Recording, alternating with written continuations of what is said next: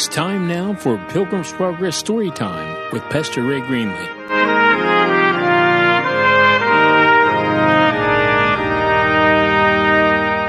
Welcome to Pilgrim's Progress Story Time.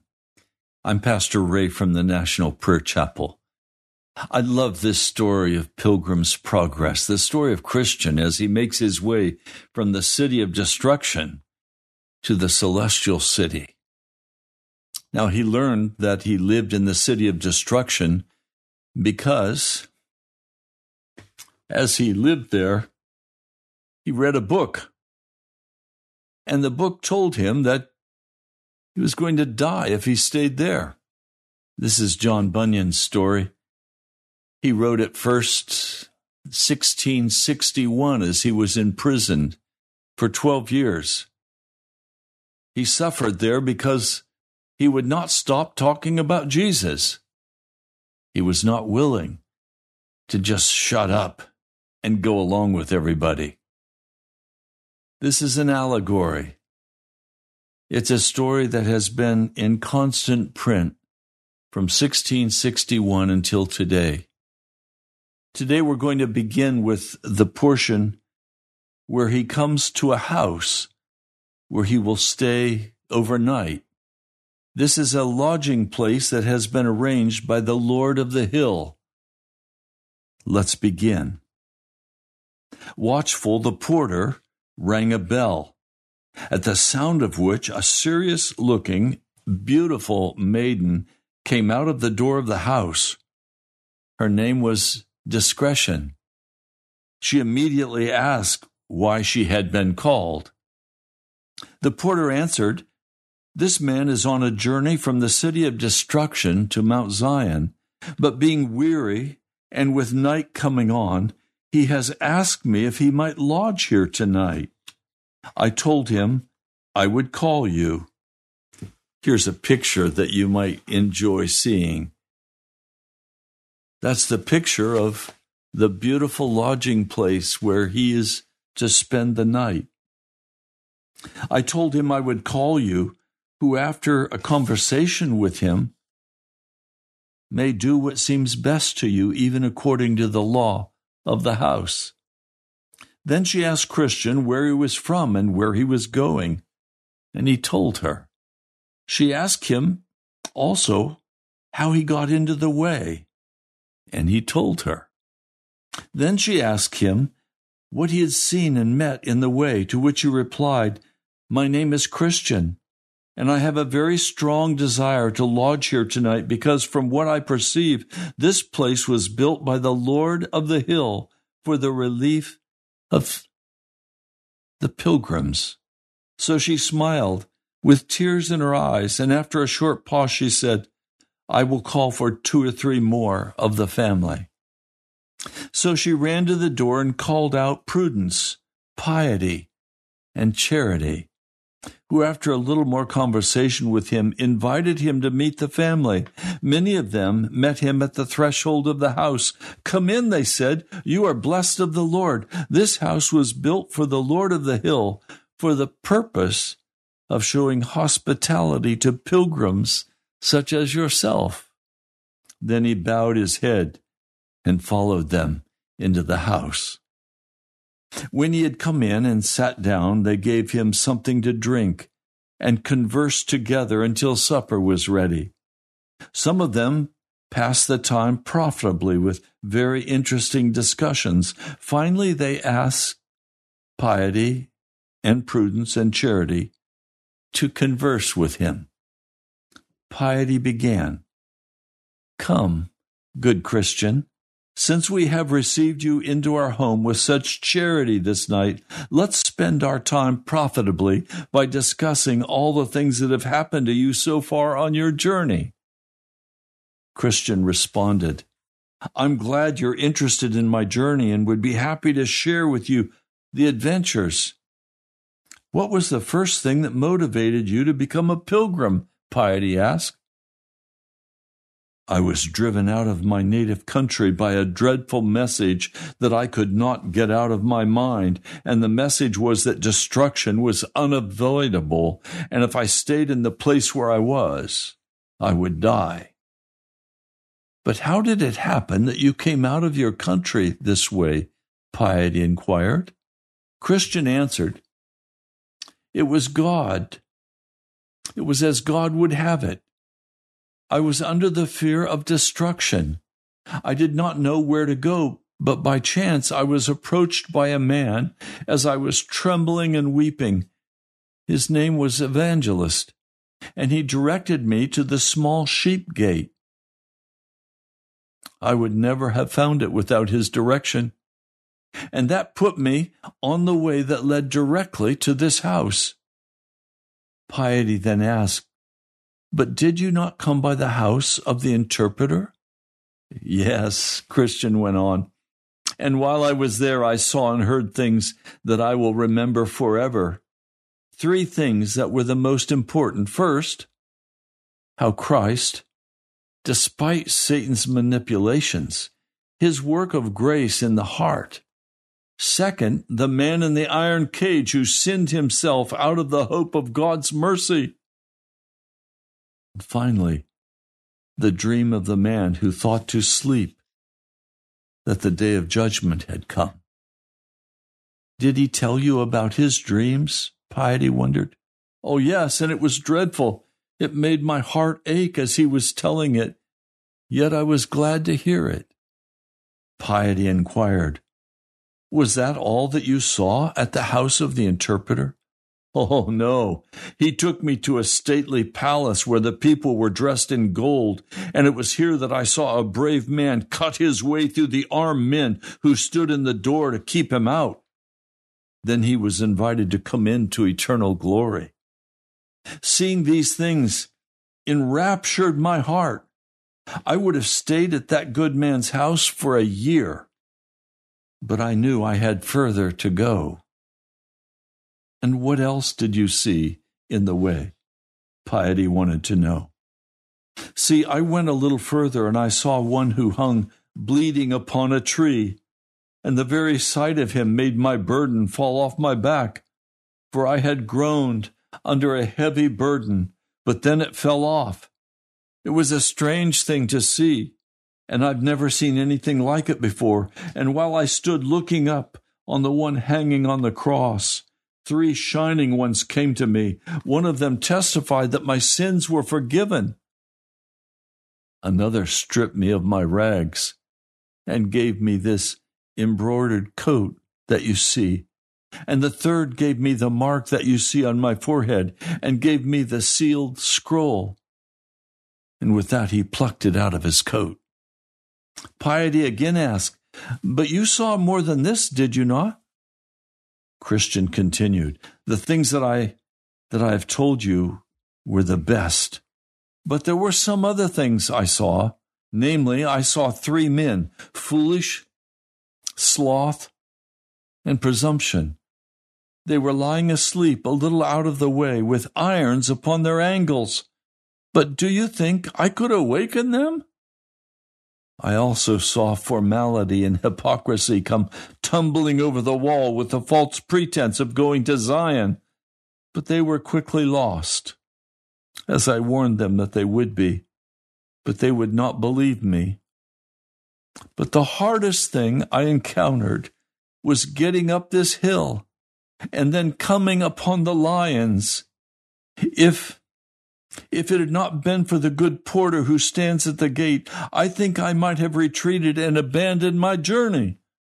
But now, I thank God I'm here, and I thank you for so kindly receiving me.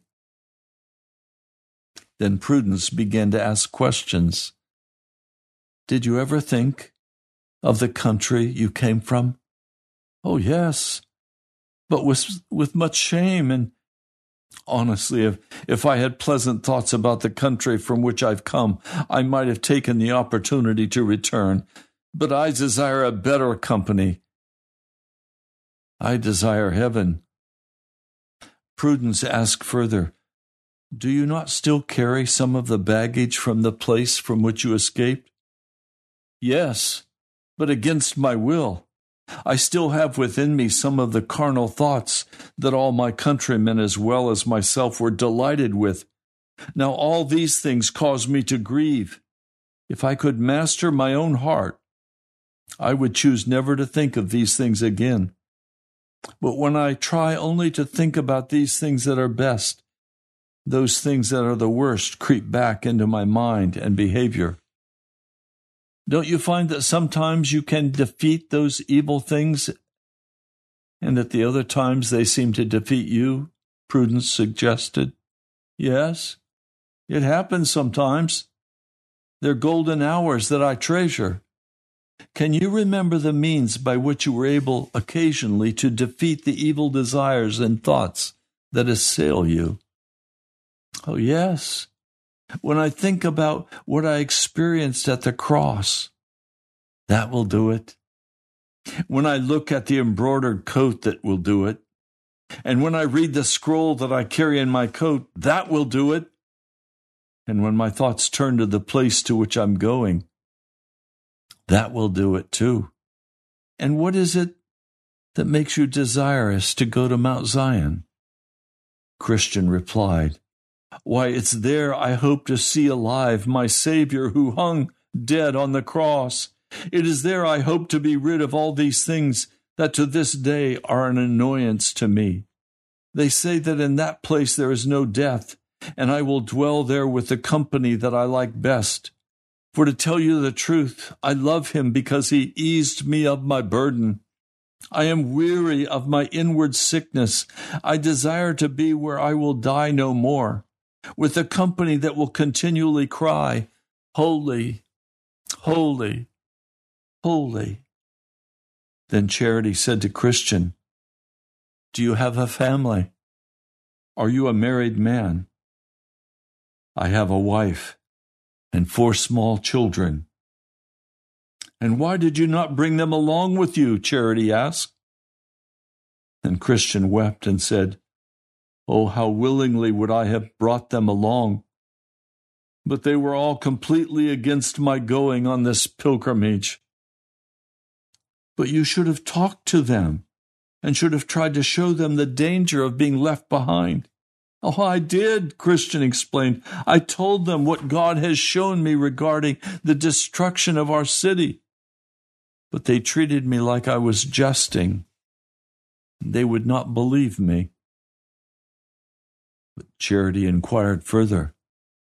And did you pray to God that He would bless your counsel to them? Yes, I did, and with much pleading. As you can imagine, my wife and poor children are very precious to me. Did you tell them of your sorrow and fear of destruction? I suppose that that was the the destruction you saw, right? Yes, over and over and over, Christian responded. They could also see the fear in my face and my tears. They also in my trembling under the apprehension of the judgment that hung over our heads. Unfortunately, all of that was not enough to convince them to come with me. Charity inquired, What did they say for themselves? What reason did they give for not coming with you? My wife was afraid of losing the world and my children were, were swayed by the foolish desi- delights of youth. So, by one thing or another, they left me to make this pilgrimage on my own. Charity asked further, But couldn't they see the vanity of life in the city of destruction, and how your life had changed for the better as you prepared to leave? Couldn't you convince them how foolish it was to stay and how much better it would be for them to come along with you? Christian responded, Yes. Although I cannot command, I cannot commend my life, for I am conscious of my many failings. I know that a man, by the witness of his life, may overturn any persuasive argument he may make Yet I can say that I was very careful not to give them any occasion for offense by my actions. I did nothing to give them cause for not coming on this pilgrimage. And it was for this very thing that they found fault with me. They complained that I was too precise and that I denied myself things for their sakes in which they saw no evil. I think I can say that what they saw in me that hindered them was my great concern that I not sin against God or do any wrong to my neighbor. Charity com- commented, Indeed, Cain hated his brother because his own works were evil and his brother's righteous. And if your wife and children have been offended with you for this, they show themselves to be implacable to good, and you have now delivered your own soul from blood. Now I saw in my dream that they were talking together until supper was ready. So when all was prepared and ready, they sat down to eat. Now the table was furnished with savory foods and with wine that was well refined, and all the conversation at the table was about the Lord of the hill. They spoke with reverence about what he had done and why he did what he had done and the reason he built the house. And by the things they said, I perceived that he'd been a great warrior. He had fought with and slain him that had the power of death but not without great danger to himself. Hearing this made, made me love him even more. They said, I believe, as said Christian, that he did it with the loss of much blood. But what made it more glorious and gracious was that he did it all out of pure love to his country. And besides, some of the household said that they'd spoken with him since he had died on the cross. And they have attended and attested that they heard it from his own lips, that there is nowhere to be found, no matter how far one might travel, anyone who had greater love for the poor pilgrims than he has. They moreover gave an instance of what they heard him say, which was that he had stripped himself of his glory that he might do this for the poor. They also heard him say and affirm that he would not dwell in the mountain of Zion alone. They, they said also that he had made many pilgrims, pilgrims and, and made them into princes. And even though by nature they were born beggars, their original dwelling had been a dunghill, but now they were princes. This was the topic of their fellowship and conversation, which lasted late into the evening. And after they had prayerfully committed themselves to the Lord for protection, they all went to bed. They took Christian to a large upper chamber whose window opened toward the rising sun. The name of the chamber was Peace, and this is where he slept until the break of day, when he awoke singing. So in the morning they all got up, and after some more discourse, they told him that he should not depart until they had shown him some of the treasures of that place. First, they took him into the study where they showed him records of the greatest antiquities, in which, as I remember my dreams, they showed him first the pedigree of the Lord of the Hill that he was the son of the Ancient of Days and became that by eternal generation. Here also was more fully recorded the acts he had done and the names of many hundreds whom he had taken into his service. Recorded there was how he had placed them in such habitations that could neither by length of day nor nor decays of nature ever be dissolved. Then they read to him some of the worthy acts that some of his servants had done. How they had, through faith, conquered kingdoms, enforced justice, obtained promises, stopped the mouths of lions, quenched the power of fire, escaped the edge of the sword, had been made strong out of weakness, became mighty in war, put foreign armies to flight.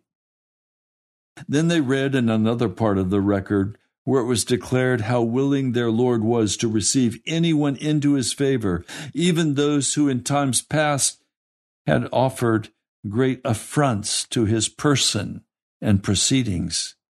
Here also were several other histories of many other famous things that Christians were able to read, both ancient and modern together, with prophecies and, and predictions of things that had already occurred or soon would come to pass.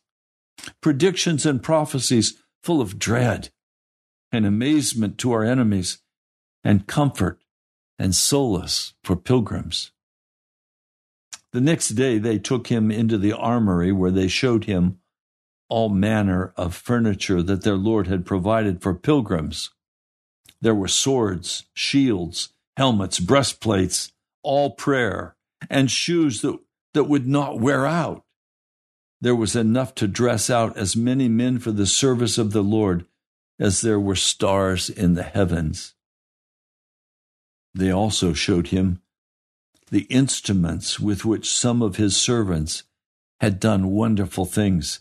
They showed him Moses' rod, the hammer and nails which Jael slew Sisera, the pitchers, the trumpets, the lamps with which Gideon put to flight the armies of Midian. Then they showed him the ox goad used by Shamgar to slay six hundred men. They also showed him the jawbone which Samson did use in his mighty feats. They showed him the sling and the stone with which David slew Goliath at Gath. Also, they showed him the Lord in the final days when he will kill the man of sin. Besides all that, they showed him many other excellent things with which Christian was much delighted. Once this was done, they all went to rest. Then I saw in my dream that the next day Christian got up to continue his journey. But before he could leave, they convinced him to stay for another day, hoping the weather would be clear so that they could show him the delectable mountains. They told Christian that this would further encourage and comfort him, since these mountains were nearer to his final destination than where he was now. So he consented to stay. And when the morning came, they took him to the top of the house and asked him to look south, which he did.